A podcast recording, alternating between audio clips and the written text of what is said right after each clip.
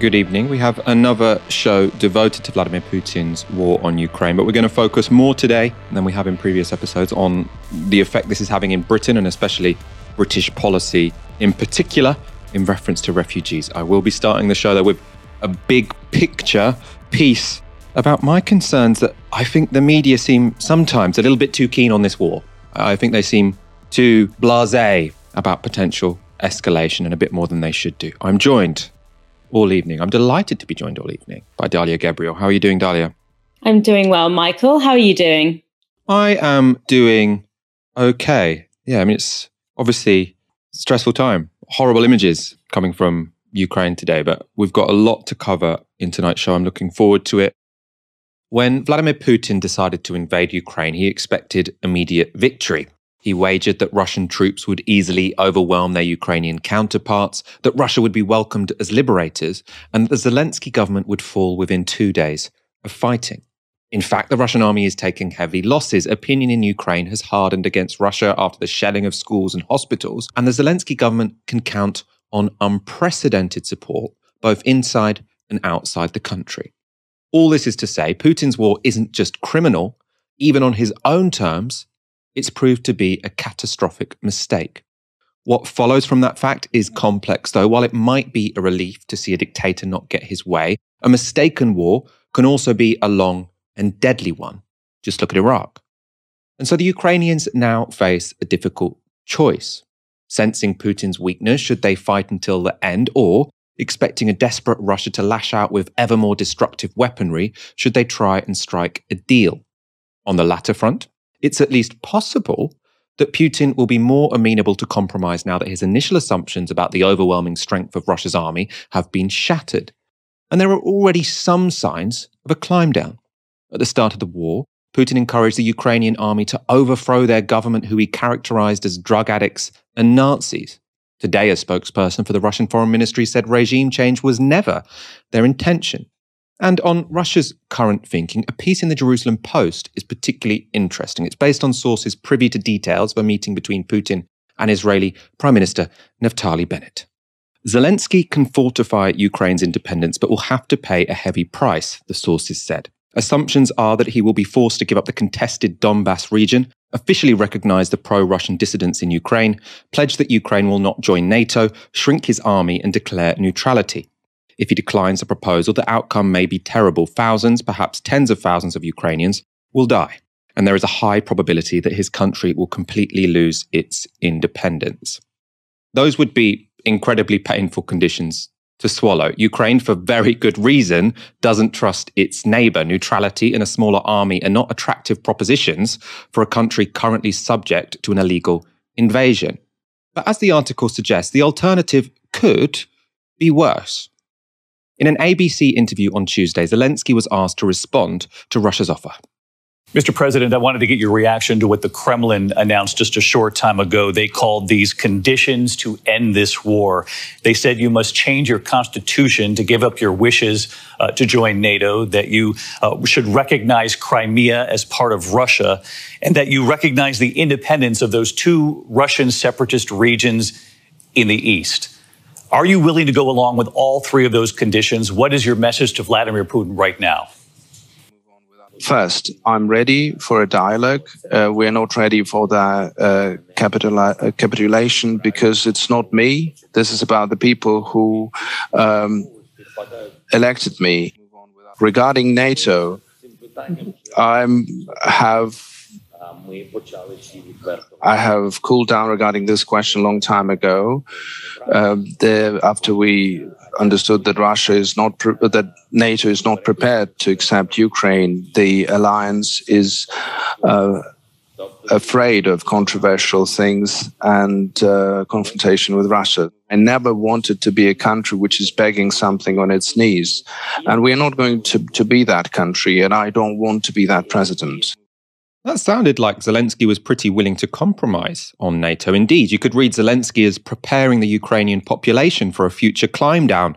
We won't join NATO, but they were useless anyway. But the host wasn't satisfied with that conciliatory answer, so he tried again. When the Kremlin says these three conditions to end the war that you must give up on joining NATO, recognize Crimea as part of Russia, and recognize the independence of those two separatist regions in the east, to Vladimir Putin, who will get this message uh, from you, you say it's a non starter, not willing to those three conditions right now?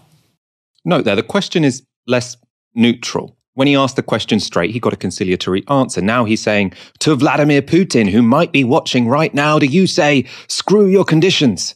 But this isn't the build up to a wrestling match. This is people's lives on the line. Let's go back to Zelensky's answer. I'm talking about security guarantees. I think that items regarding temporary occupied territories and unrecognized republics that have not been recognized by anyone but Russia, these pseudo republics, but we can discuss and find a compromise on how these territories will live on. What is important uh, to me is how the people in those territories are going to live who want to be part of Ukraine. Who in Ukraine will say that they want to have them in. So the question is more difficult than simply acknowledging them. This is another ultimatum, and we are not prepared for ultimatums. What needs to be done is for President Putin to start talking, start the dialogue, instead of living in the informational bubble without oxygen. I think that's where he is. He is in this bubble. He's getting this information, and you don't know how realistic that information is that he's getting. I think it's a bit like in the smoke and mirror situation. Again, that was a much more conciliatory answer than what the host appeared to be angling for. Zelensky didn't say the demands were a non starter like the host asked. In fact, he suggested the future of Donetsk and Luhansk could be up for debate, and he didn't even mention Crimea. Might he have accepted, like most experts believe, that Ukraine is never getting it back? Of course, whatever the Ukrainians do or don't agree with the Russians, it's a matter for the Ukrainians. It's not for me to say whether they should agree to demands made at gunpoint or whether they should continue and fight. But I do worry some commentators outside Ukraine are more interested in punishing Russia and making an example of them than protecting lives. Referring to America's refusal to confront Russia's military directly, New Statesman columnist Bruno Maçães said, At this point, given the messages coming from Washington, the only reason China does not invade Taiwan is it does not want to. China declares an air exclusion area, controls the air. Every expert starts screaming any attempt to protect Taiwan's airspace would mean nuclear war with China.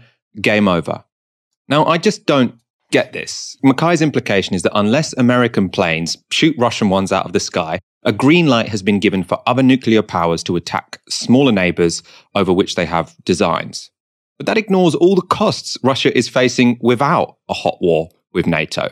Russia's economy is crippled, its military is drained, and their only option is to raze cities to the ground or occupy a people that hate them. It's not an example China or anyone rational would follow. We should also here talk about sanctions because these are the main cost which is currently being imposed on Russia, as I suggested.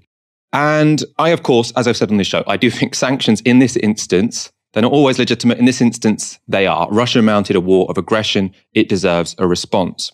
But the attitude of some has also got me concerned. At the start of the war, the I paper columnist and host of Remainiacs, Ian Dunt, said Western sanctions against Russia must be devastating. Nothing else is acceptable. And that does seem to be the approach the West have taken since then. Central bank assets are frozen. Virtually all international firms have fled the country, and sanctions are now endangering lives. Our guest from Monday's show, Anton Barbashin, said Russian pharmacy is where sanctions would be felt the worst and very soon. Pharmacy producers warn that 80 to 85% of Russian drugs are produced with foreign compounds. EU supplies are gone. Supplies from China and India are affected by sanctions, contracts being drawn, etc. Again, and I should be clear, Putin is to blame more than anyone else for these sanctions. He started a war in Ukraine and his airstrikes are killing way more people than this round of sanctions will. But policy shouldn't just be about righteousness. It should be about producing desired effects. And a recent article about sanctions leveled on Japan shows how what might seem like a sensible policy can dramatically backfire. In the National Security Journal War on the Rocks, Erik Sand and Suzanne Freeman write In August 1941, excrement was piling up in Tokyo, literally. Most of the city lacked a sewer system, and human waste had to be regularly trucked away from homes. In late July, the United States had frozen Japanese assets and embargoed oil sales to Japan to oppose the Japanese war in China. There was no longer enough fuel for the motor vehicles that normally transported the sewage out of the city, and bicycle drawn carts could not keep up with demand. Residents complained loudly. The American sanctions created more than just sewage problems, and Japanese leaders came to believe they would lose power if they did nothing. They also believed they would lose power if they abandoned the war in China. As a result, Tokyo expanded the war and attacked Pearl Harbor. Critically, the Japanese cabinet chose to attack the United States even after it received analysis which reached the unequivocal conclusion that war with the United States was unwinnable. So, following an aggressive war against China, the US put heavy sanctions on Japan.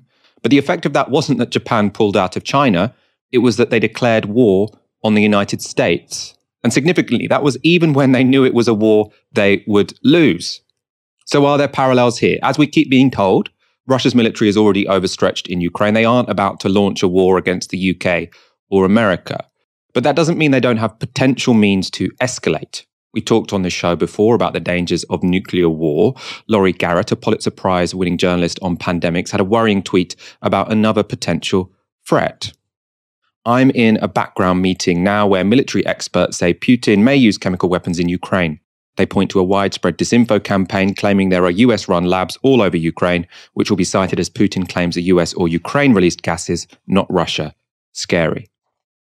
Is this intelligence accurate? I honestly have no idea. But to my mind, the overwhelming drive in both our press and politics to punish Putin above all else seems incredibly risky. Yes, Putin is a war criminal who deserves whatever is coming to him, but this isn't an action movie. If the baddie is driven to act in an ever more brutal and irresponsible fashion, that's not just a dramatic interlude before he ultimately falls. It's people's livelihoods and people's lives. So let's be serious about this. This is a war. It's not cosplay. It's not an action movie. Dalia, what's your what's your take on this? Well, I obviously I can't speak to what's happening in the Ukrainian media. Uh, it's of course a, a fundamentally different context to the one that we are in. What I can do though is is talk about how this is playing out in the media in Britain, which is not only a place that is not that would not be impacted by civil war in Ukraine, has a long history of beating the war drum and in, in previous parts of our history of, of escalating violence or encouraging narratives that, that do escalate violence and who, who have failed to ask the kinds of questions that could have prevented swathes of, of unnecessary deaths and, and destabilization. You know, I'm of course talking about the wars in, in Iraq and Afghanistan, where the journalists who were complicit in beating those war drums uh, have never and will never face uh, accountability for, for their role in that war. And it, it speaks partly to this kind of Orientalist logic that many of these journalists are, are marinated in, sort of via their Oxbridge education, etc., where they are very, very responsive and quick to reproduce this framework of, you know, this Eastern country um, is evil, this country is corrupt, and we must change that. And because these countries only understand violence, the only way that we can do that, the only way that we can change it is through overwhelming violence. That's a, a hypnotizing and familiar trope that we've seen come to very dramatic ends in Afghanistan and in Iraq. And I think what's particularly egregious here is that Ukraine is essentially being talked about in this country's media as a stick to beat Putin with, right? As you say, it's, it's a way of, of teaching him a lesson and, and most significantly of demonstrating the strength and power of the West. And this is how so-called Cold Wars have always played out. They're always somewhat cold in the states that are propagating them, but in the proxy states that become pieces on a chessboard in these war, the war is very hot. So the kind of the phrase Cold War is kind of a misnomer there. And that makes those states vulnerable and very disposable in that broader clash of civilizations narrative. And I think what we're seeing as a result of that in the media right now is not a genuine concern for how do we de-escalate the violence that is being experienced by Ukrainians right now and how do we prevent explosions of violence like this happening in the future but it's rather an attempt to consolidate an internal narrative of the west which has been somewhat challenged in recent years. You know, it's been challenged domestically and internationally. You know, the West being something that's conceptualized as a sort of singular and coherent force that's a kind of fixed good in a moral binary um, against the Orientalist, violent, backwards East, that's become insecure slightly because of things like, you know, interrogations into the colonial history of the West, which destabilizes this idea that the West is always this force of, you know, philanthropic, generous, generous good in the world. And it's also being destabilized by the kind of clear deep contradictions and inequality that is increasingly racking Western nations, particularly the US and the UK, where it becomes harder and harder to sell this sort of West as best narrative when people are struggling so hard to fulfill their basic material needs. And so the obvious and indefensible aggression that is being displayed by Putin here becomes a way through which the media is trying to silence and marginalize that kind of dissension internally. And so it becomes a kind of proxy through which an internal contradiction, in a sense, is being resolved. And so instead of the question being, how do we de escalate this violence?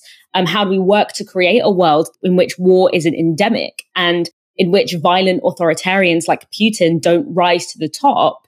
Instead, it's how do we use this moment to assert the overwhelming strength and power of the West. But unfortunately, that logic misses the point. It puts Ukraine at risk of further violence. And it actually works to strengthen Putin domestically, which is not a good outcome for anyone because fundamentally the most sustainable and, and real challenges to Putin's power has to be partly um, from the Russian people themselves. And so this is where I'm seeing lessons not being learned. And I'm seeing, unfortunately, a re-entrenchment of the kinds of conditions that leads to occupation, that leads to invasion. And that's a really concerning thing, especially given the track record of many of these media institutions in quite recklessly paving the path for further war. I think we're, we're on a very similar page on these things. I suppose, and I will keep doing this during these shows just to sort of highlight the amount of uncertainty I feel about all of this, you know, is it the case that the Russian military is so on its knees that everyone in in the troops is about to sort of leave and desert, and and Putin's going to have to give up, and you know the Ukrainians won't have to compromise? Possibly, it doesn't seem that likely to me, given this is a guy who really doesn't want to lose, and he has nukes and chemical weapons. I feel like if the conventional war goes wrong, he does have means to escalate. We we've seen today he's he's bombing hospitals and bombing schools. That's that's a clear escalation. I mean, I'm sure they'll argue in the UN that this was an accident, this was collateral damage, but it would also make sense as a provocation, essentially, to say, no, do take us seriously because we can do serious damage. Even if our convoys are getting bombed here and there, we can still cause pain, right? That, in a way, is their negotiating tactic. It's disgusting. It's it, it's criminal. Well, it should not be rewarded. And this is an argument that people are often making online, which is to say there, w- there would be what's called like a moral hazard. If there were to be a compromise with Russia, where, for example, they got Crimea, which, as I say, most experts agree they're going to get anyway, would that prove that by invading your neighbor, you can get chunks of land? Maybe, but it would also prove that by invading your neighbor, you will completely cripple your economy. Russia's economy is not going to recover for a very long time, even if, and I, I do think, you know, as part of any peace negotiations, the West should offer if you agree to this, we will you know, lift this sanction on your central bank or this sanction on your gas or whatever. But Russia's economy isn't going back to the place where it was because no one wants to invest in that country. No one wants to invest in that country because it's very clear that the leader is not only a war criminal, but completely irrational. You, you can't trust what he's going to do next. So I don't feel that even if there is some sort of compromise and, and Putin is allowed to walk away saving face with his population, that's then a license for anyone else to do it because he's still in a weaker position than when he entered that war. Entering this war is a complete disaster for Russia, whatever happens now. So for me, the issue is how do you maximize the independence of the Ukrainians at the end of all of this while minimizing the number of people who are killed in the meantime, tragically? Right? While this war is continuing. And as I say, I don't know the answer to that. I don't know the answer to that. It, it might be that the Ukrainians' bargaining power will increase over the next few months as they continue this war and, and the Russian economy starts to crumble and the army gets ever more depleted. It might be the opposite. It might be that actually the Ukrainian government starts to splinter. People in the West start to notice that, oh, actually, there are these divisions within the Ukrainian resistance, and some of them aren't as presentable as Zelensky. We've talked about this before. You have some far right elements within that resistance. It's similar to you know Afghanistan at the beginning. Everyone thought, oh, this resistance is brilliant. We're all behind these guys. By the end, everyone's like, oh, not sure what we did there. I'm not going to say that's going to happen with Ukraine, but I can say the leverage that Ukraine has can both rise and it can both fall. So this idea that because Putin is losing, this means they should fight till the end, which is essentially what I'm getting from lots of commentators online and sort of the tenor of, of media coverage. I don't think that's necessarily right. You, you can see Putin's weakness as an opportunity to try and win this war, which I don't think will happen quickly, or you can use Putin's weakness as an opportunity to try and get a better deal than was offered in the first place. Again, as I say, another thing to emphasize this is for the Ukrainians to decide. Zelensky, democratically elected leader, he is the legitimate person to make this decision when he is in those negotiations with the Russians. But I, I worry that we are in a media and political environment which is bias towards escalation because it is kind of enjoying the drama of seeing Vladimir Putin fail. And Vladimir Putin failing in this war, which he will, does not mean he will fall in Russia. And it does not mean that he will kill less people in Ukraine. That's what I really, really want people to remember here. Because you can be losing a war and still kill thousands and thousands of people because you just get ever more irresponsible with the weapons you're using. That's why I thought it was important to do a segment on, on how I feel like we need to take a step back be a little bit less emotional about this. Stop pretending we're in some sort of action movie where it's liberty versus autocracy and liberty must win out and actually think that there are people's lives on the line here. And a long war, even if Russia loses it, is not a good thing. Boris Johnson has bragged that 1,000 Ukrainians have been let into Britain since the start of the war in Ukraine. It all sounds very generous until you discover that Poland has let in 1.3 million Ukrainians, Hungary 200,000, and that 235,000 Ukrainian refugees have settled in non neighbouring EU states. So, why has the UK's intake been so paltry? It's principally because, unlike our European neighbours, we're requiring Ukrainians fleeing war to apply for visas.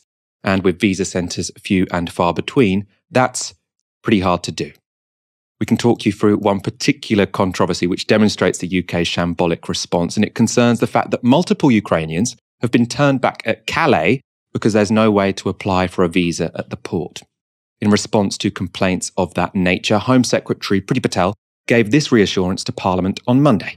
It is absolutely right that we've already had people in Calais so let me again clarify. I've said this over the weekend. We have staff in Calais. We have support on the ground. It is wrong to say that we are just turning people back. We are absolutely not. We are supporting those that have been coming to Calais. And it's also, Mr. Speaker, important that we do not create choke points in Calais, but encourage a smooth flow of people.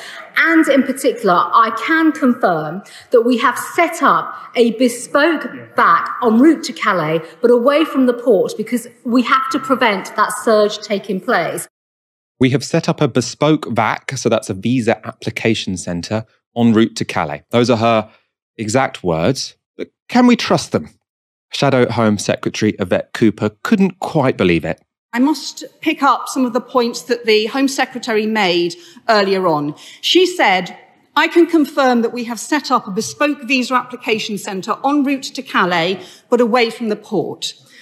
Number 10 have said I don't believe there's one there now, but we'll keep it under review. The Home Office website is still telling people to go to Paris.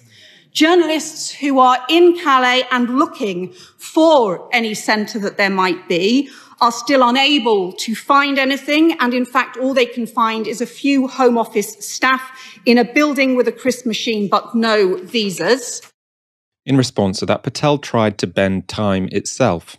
I think, first of all, the Honourable Lady um, did not hear what I said earlier on. I actually said that I can confirm we are setting up another VAC en route to Calais. I made that quite clear in my remarks earlier on. And I also said it would be away from the port to prevent the surge that we do not want to have taking place.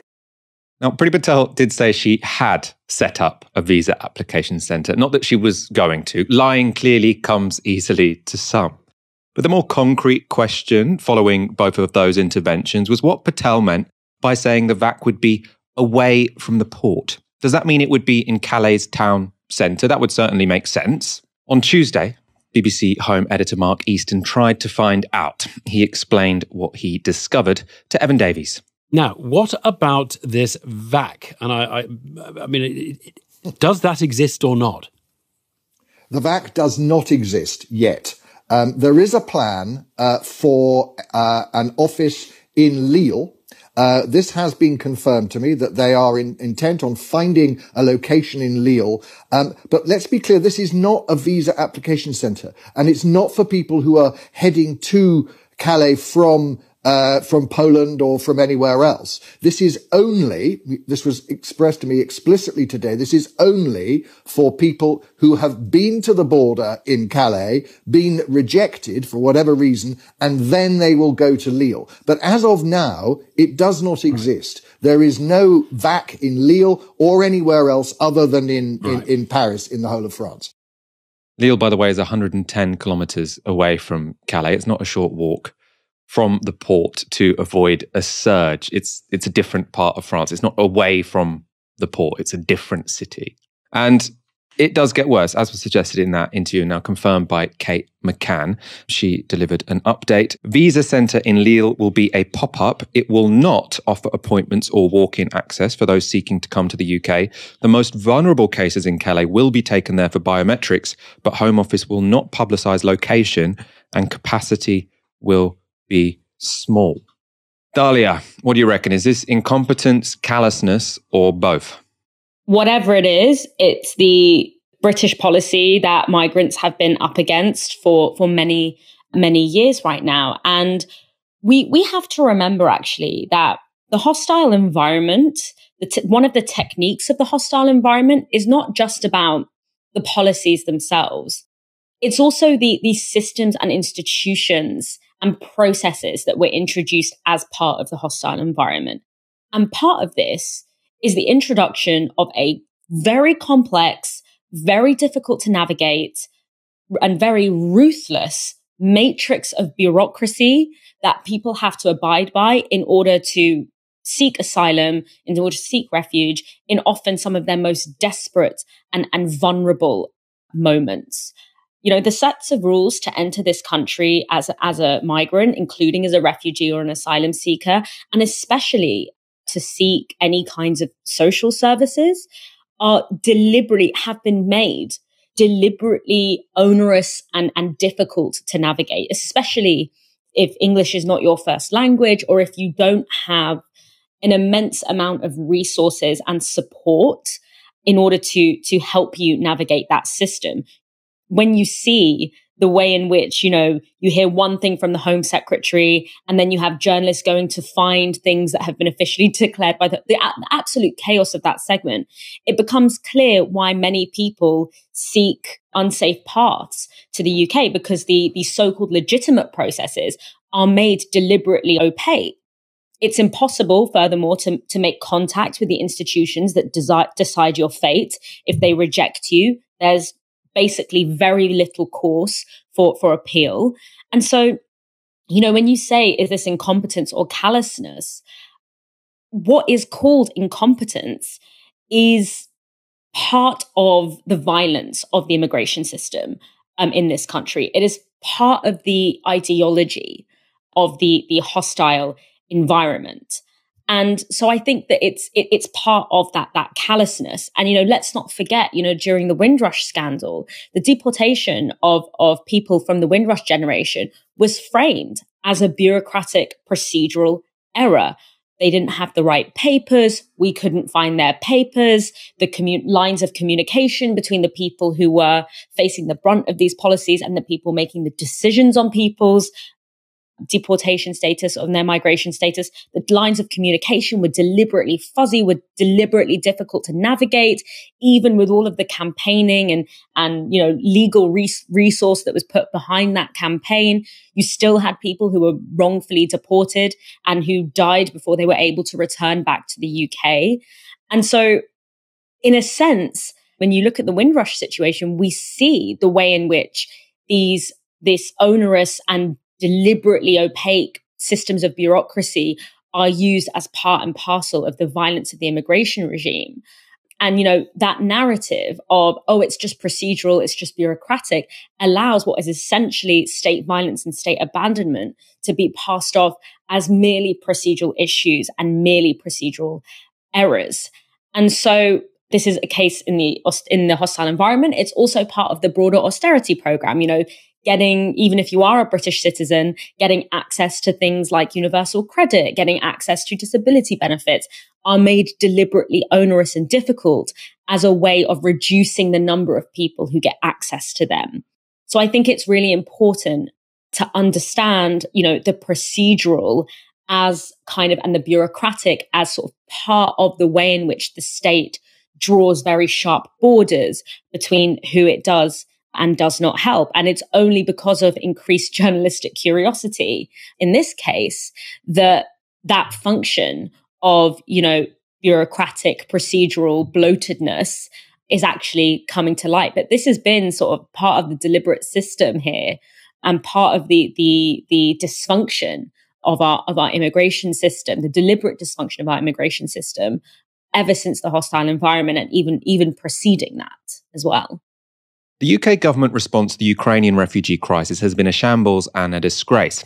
Depressingly, though, it's still a lot better than how we usually treat refugees. Someone who knows a lot about how not to treat migrants is Amber Rudd. As Home Secretary, she oversaw the Tory government's malicious treatment of Windrush arrivals, and she resigned after being caught lying about it. This is Rudd this week speaking to Radio 4. I find it absolutely baffling and really disappointing that the numbers of visas being issued are so tiny compared to other European countries. And I can only put it down to this, which is that the Home Office is looking for, I think, examples of what to copy. What has worked before? How do we put it in place? And then make sure we roll it out, as they say. When actually the correct approach is something completely different. Everything has changed since Putin invaded Ukraine. Our approach should be wholly different. We've got war in Europe. We've got refugees we need to help now who have left their countries. And, you know, it's worth acknowledging on International Women's Day, women and children being targeted, women leaving with their children, needing support. And I think that somebody needs to just address with the Home Office that the, and the Home Secretary, this is not a business as usual. We need a new scheme. This is something completely different. A new approach is needed. That answer is really, really incredible. This is a former Home Secretary saying the problem with the current Home Secretary is that they're copying the policies of former Home Secretaries. Rudd says that's not right because this is a completely different situation to what we've faced before and what she's faced before. But why is it different? There have been refugee crises before with just as many people being just as desperate and in just as urgent need. Why weren't refugee policies made more humane then? Rudd's reason this is a war in Europe. These are Europeans. Emma Barnett is conducting this interview, and she's famous for supposedly asking very, very tough questions. Let's see if she picked Rudd up on any of this. Isn't that somebody the same person you don't want driving you home at night? It's the prime minister. Well, listen, the, the, the, they, there have been schemes. I say schemes, but I mean the, approach to Hong Kong has been completely different and has been liberal and open. And has been correct. But, but what, why do you think there's not that grip that you're talking about? Because it is now weeks on, actually. Yes, yes. And what we're hearing, of course, is very positive talk, but no action put in place. And I mean, politics is like this sometimes. And I think the people who are, sadly, not me, but the politicians inside are putting pressure on the Home Office and on the Prime Minister. I saw yesterday that the One Nation caucus, led by Damian Green and supported by Jeremy Hunt, have written a punchy letter asking for attention to this. And lots of Conservative MPs, as well as obviously Labour and the opposition, are saying this is not good enough. Acknowledge that there has been a change and do it differently. Is Priti Patel good at her job? Job? I th- listen, I'm not going to criticise her. I know how difficult that job no, is. because you know, I'm asking. It, no, you know, I, it, this is a very. I, I, you don't need to necessarily make it personal, but I suppose how can you not? People are concerned about who is coordinating. Emma, I don't think now is the time to criticise the government individual ministers it, because it's I think more is when it's the time to get people out, and why is that not happening? I think and the right to lie at the door of is, those in charge. I think the right approach is to help the Home Office do the right thing to help people who are in desperate need of support. And I hope that Priti and Liz pick up the phone to each other and try and work it out and put the priority of the, of the, these people in need before any of their concerns about each other. So that was interesting. Rudd essentially let it slip that Liz Truss and Priti Patel hate each other. But what went completely unnoticed by the BBC host and what was seen as perfectly natural was that inhumane asylum policies were fine for Syrian refugees or Iraqi refugees, by the way, refugees created by Britain's wars, but not for Ukrainians. Dalia, what's going on here? This is the face of our immigration system, of our refugee system, of our asylum system it, there's nothing new about it. This is how this country operates. This is the system that we have, well, we haven't, but our state uh, leaders have chosen.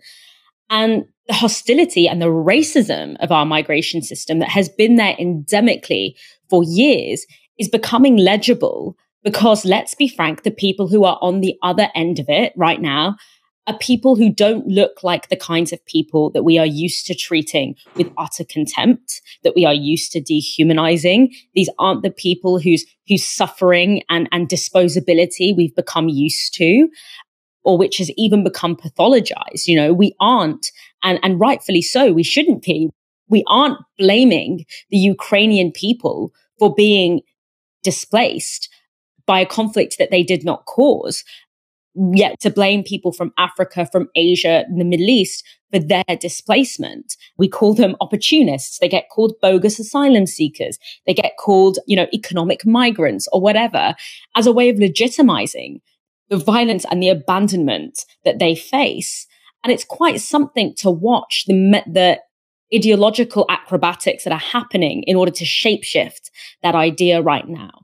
And I think what, what's interesting to me is seeing what the media can do when it really puts its mind to it, how the media can change the conversation and ask different questions of politicians in a way that position refugees as people that it is our responsibility to help. How different a conversation is that to, you know, the crisis in the Mediterranean? I never thought that I would see politicians going to borders, to border sites like Calais and checking to see if the processes in place for immigrants and refugees would actually be in place and doing it on behalf of the refugees. I never thought I would see that before.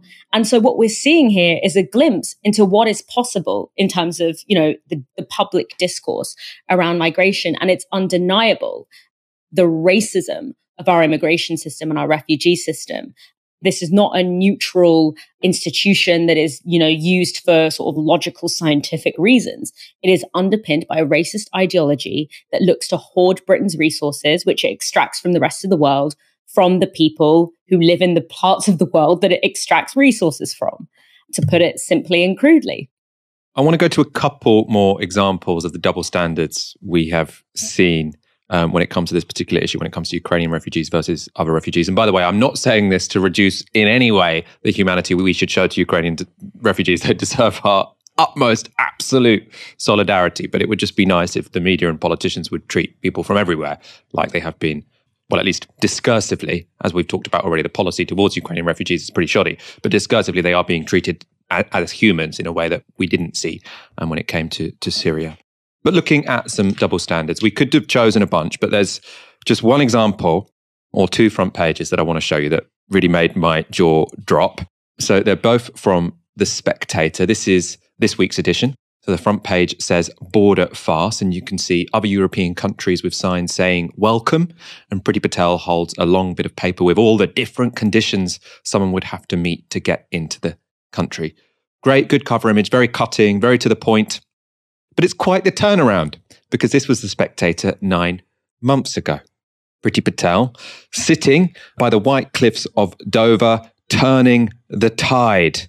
So they're really, it's a very celebratory image of Priti Patel looking at people who are trying to come across in a dinghy. These are quite likely people from Iraq or Syria, people fleeing wars. As I say, in the Iraqi case, this is a British war they're fleeing. And the spectator in this case They're not particularly humanized. They're these tiny little people in a dinghy. And then you've got Priti Patel turning the tide. You know, they, they, they're not even people with a tide, are they? They're a sort of geological phenomenon to be to be pushed away. And this is the same newspaper when it's Ukrainian refugees, quite rightly, they are criticizing the government for making people fleeing war tick all of these boxes before they can get to a country where in lots of cases they have family and friends. When it's people from Syria or Iraq, no, completely different. There, the pressure isn't on politicians to be more humane. It's not saying, well, why are you being so cruel to these people who've just fled war?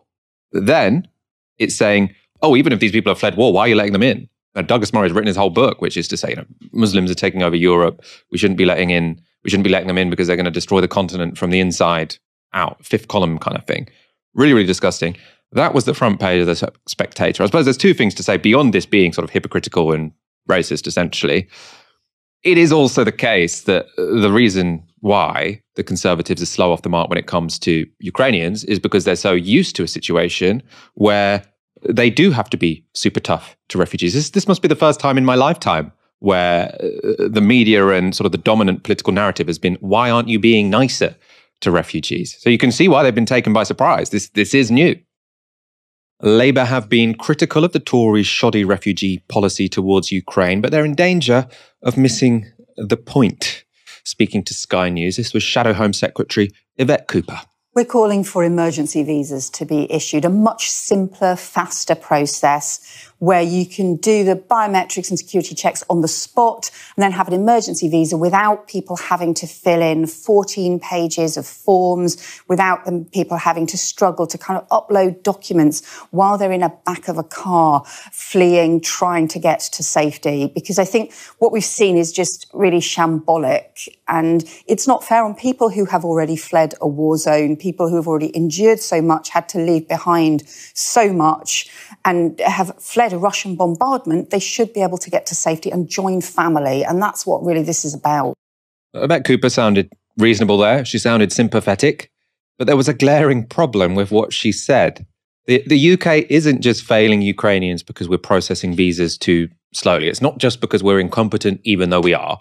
We're failing Ukrainians by requiring them to apply for visas in the first place all other countries in, in Europe, the rest of Europe, has waived the need for visas from people who are fleeing Ukraine. People can apply for status once they're inside the country in which they want to settle instead of having to do it before they get there. That makes a lot of sense. These are people fleeing war. Very difficult to ask them to fill in all the forms beforehand before they arrive in Britain. It'd be much easier to do that when they're in the place where they want to get to, when they're with friends, when they're with family.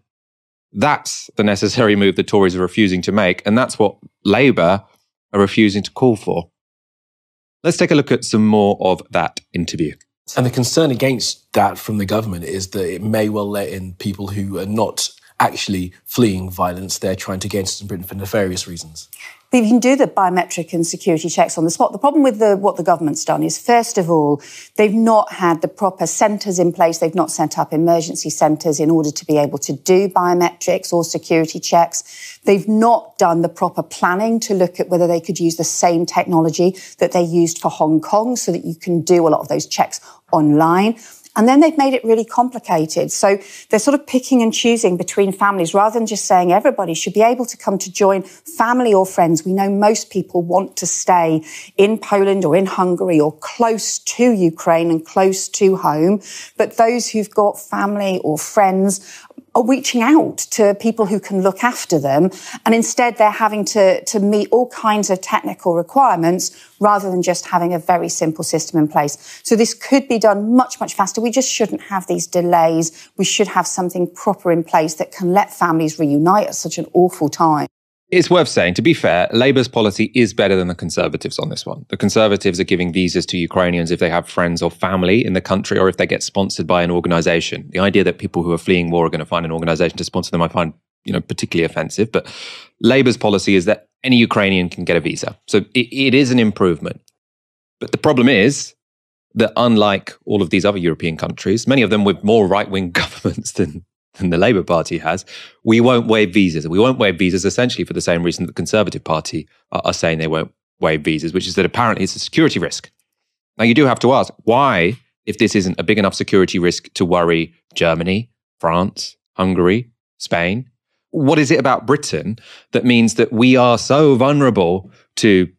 I mean, I suppose the security risk here, if if you're saying we'll give a visa to any Ukrainian, is is someone who's not a Ukrainian saying they are, and then them being dangerous somehow with a fake passport. I mean, it's slightly difficult to work out what exactly the risk is here. But in any case, if this is a risk that, that Germany can deal with, that France can deal with, as I've been talking about on previous shows, Angela Merkel during the Syrian migrant crisis, and yes, people can have solidarity towards non white people, even if they're European. That was the German policy at the time, right? Her statement then was We're a strong country, we can manage. We're a strong country, we can manage the British line in all of these situations when international solidarity is, is required when it comes to migration is to say, we are not going to make any compromises because, goddamn, this is a vulnerable society. And if we let in a single person with nefarious motives, the whole thing's going to collapse. It's very, very pathetic. Maybe Putin does send someone with a fake Ukrainian passport, blah, blah, blah, blah. The Germans have an intelligence system that can deal with it. Do we not? Or what is it about, about Britain that means that we have to make migrants in desperate situations go through all of these hoops before they can come to Britain and, and, and find safety? What is it about us? I don't get it. That's the question that should be put to them. The Ukrainian ambassador to the UK has been speaking to the Home Affairs Select Committee, and there are a couple of notable bits. First, on Britain's failure to provide refuge to Ukrainians, he said the trouble with our border regime was nothing new. Visa centers is the, the issue we had to sit with you a long, long, long time ago, even before the war. You used to produce visas in Ukraine and Kiev, which allowed all Ukrainians to get, but that's biggest by territory nation in Europe. So even traveling to one particular place was hassle already. Then you moved to, to Poland uh, years ago. Uh, it was much more difficult to get to Poland. Then you moved it all the way to, to these islands. You know, to, to, you know, to process visas, it was always bureaucratic hassles. I have to tell you that even when I was coming here as ambassador, I got my visa on time, although I was already like approved by your government half a year. My wife didn't have it. So we, even simple things like that, and bureaucracy is so tough. And when we reached agreement of visa-free regime with Europeans, which worked quite beautifully for almost 10 years, we never managed to open the, this particular nation. I know that you have strict immigration policies, but all Europeans also had them the same, the same time. And we opened up the your citizens in 2005. That's pretty wild. This is a guy who is the official representative of Ukraine. He has very high status. I mean, he's clearly, I imagine, very good at paperwork, great English. And even he can't work out how to get his wife a visa. How is anyone else supposed to manage this system? The next bit that was interesting was a story that's been talked about a lot over the past two weeks. That's the problem people of colour have experienced when fleeing Ukraine. Diane Abbott asked the ambassador to comment on the issue. This is what he said. I have noticed looking at um, film and clips online and so on that there are circumstances in which black people and Syrian people have been pushed off trains and literally put to the back of the queue. And um, some of us are a little bit concerned about that. Have you any comment to make about that? Thank you for raising this. has been raised many times, and I'm, I'm quite happy to, to meet these questions straightforward. Uh, Ukrainians, yes, Ukraine is very homogenic society. We don't have many people of different races on the streets for the, many different reasons we're not going to discuss. And foreigners are sticking out of the out of the crowd. It doesn't mean that we are racist. It's just the way that people understand. But what you describe in the situations, and I was checking myself because we don't want it to happen, that Ukrainians were trying to allow foreigners to come out first. And that's all the problems when you have to prioritize young people who has a passport, which is not visible that somebody have a foreign passport, to be prioritized against women and children of Ukrainian uh, citizenship who are trying to get in the same trains. So the police have to do much better, better job explaining people why these young males of Ukrainians are splitting from their families and staying behind, and somebody else is leaving that's where people to people uh, conflicts can come. So uh, difficult to explain to why the foreigners have to leave right now, even they're from the neighboring nation, right, right here, right away. We're not talking about different races in most of the cases, different face or anything. We're just trying to, to, you know, to somehow, I don't know, maybe we'll have to gather them, the foreigners in some other places, so they won't be visible and won't be conflicts with Ukrainians trying to flee the same direction this is something have to be have to be taken care of, and we will we will be doing it. So, to avoid racist abuse, perhaps non Ukrainians of colour specifically should be segregated. Not a brilliant answer. I also didn't find the the first part of that answer particularly convincing because the videos we've been seeing of, of, of people of color not being let on trains, that wasn't you know people getting angry because they were being let on trains when there was a queue of Ukrainians behind them. That was they were being told they couldn't get on the train, right? So I mean, they were being pushed at the back of the queue. It wasn't that people were annoyed that they were at the front of the queue. Dalia, what was your take on on that answer from the Ukrainian ambassador to the UK? I mean, it's it's very uncomfortable to watch, isn't it? And I think what it speaks to is the fact that when you have a refugee crisis, a crisis of displacement, it is the marginalized who will bear the brunt of that. The marginalized, um, that could be the racially marginalized, it could people marginalized on the basis of their sexuality, people marginalized on the basis of their class. You know, we've talked about the onerous bureaucracy that, you know, asylum and refugee systems have in Britain you know, that inevitably means that people with better connections, people with more resources, with access to legal support, with, you know, the technological resources are going to be more able to navigate that than people who are working class. And also, you know, people with disabilities are also tend to be marginalized and, and bear the brunt of refugee crises. And we are seeing that play out in real time. So I think it's really important, you know, given a what what the Ukrainian crisis is teaching us about what happens during these moments of displacement, and also what it's teaching us about, you know, the refugee system here, the immigration system here. We need to really use this moment in order to to highlight the endemic brutality and the inability of Britain in particular to deal with displacement humanely. And, um, you know, this becomes incredibly important. This inequality, the brutality of the refugee system has come to bear when people who are not traditionally seen to be people that are affected by displacement crises are being impacted. And we're seeing it in that differential treatment of Ukrainian refugees here versus refugees from other parts of the world. Although it's important to notice that, that those differential levels of empathy has not necessarily yet translated into a better policy, but empathy is a start. But the demand has to be that not only do we extend a more humane refugees and immigration system to Ukrainians, but that the starting point when it comes to displacement, when it comes to refugee crisis cannot be who do we not let in? It has to be how do we as a world collaborate with one another to ensure that any displaced person is able to settle somewhere that is safe and suitable for them. Whether it means that, you know, there are people in a particular country or that they can stay with or that they can be in community with, or whether it's because they speak the language, whatever the reason is.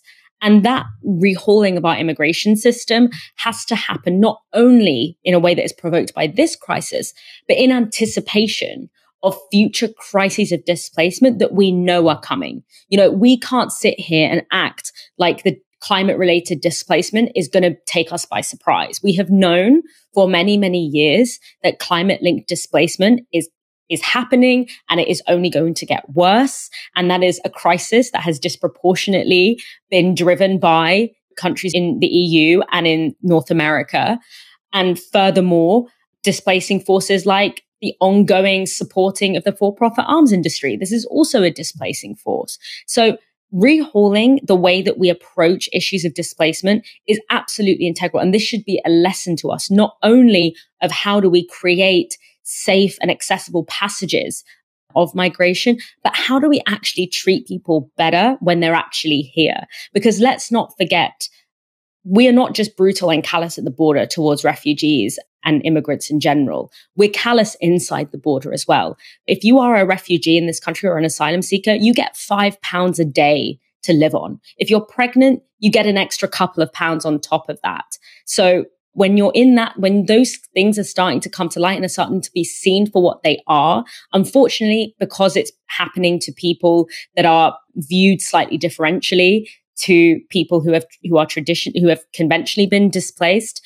But whatever the reason, this moment needs to be used in order to create a better system going forward, because this is not the last we're going to see. Um, and it's not the last we've seen of, of a displacement crisis. And it, it's, we can sit and think about the, what is causing this inequality and absolutely that analysis has to be there. But from a strategic position we have to see how we can use this moment where journalist eyes are actually on what does it mean to be a refugee in this country to dramatically overhaul that system. And that's why you know in the previous segment yvette cooper's response was so disappointing because it just feels like the policy of the Labour Party is to cripple the political imagination of the British people, that she couldn't even use this moment to draw a broader point on what the hostile environment has done to our ability to fulfill our responsibility to displaced people and particularly people who are displaced as a result of foreign policy uh, and financial policy perpetuated by the British state.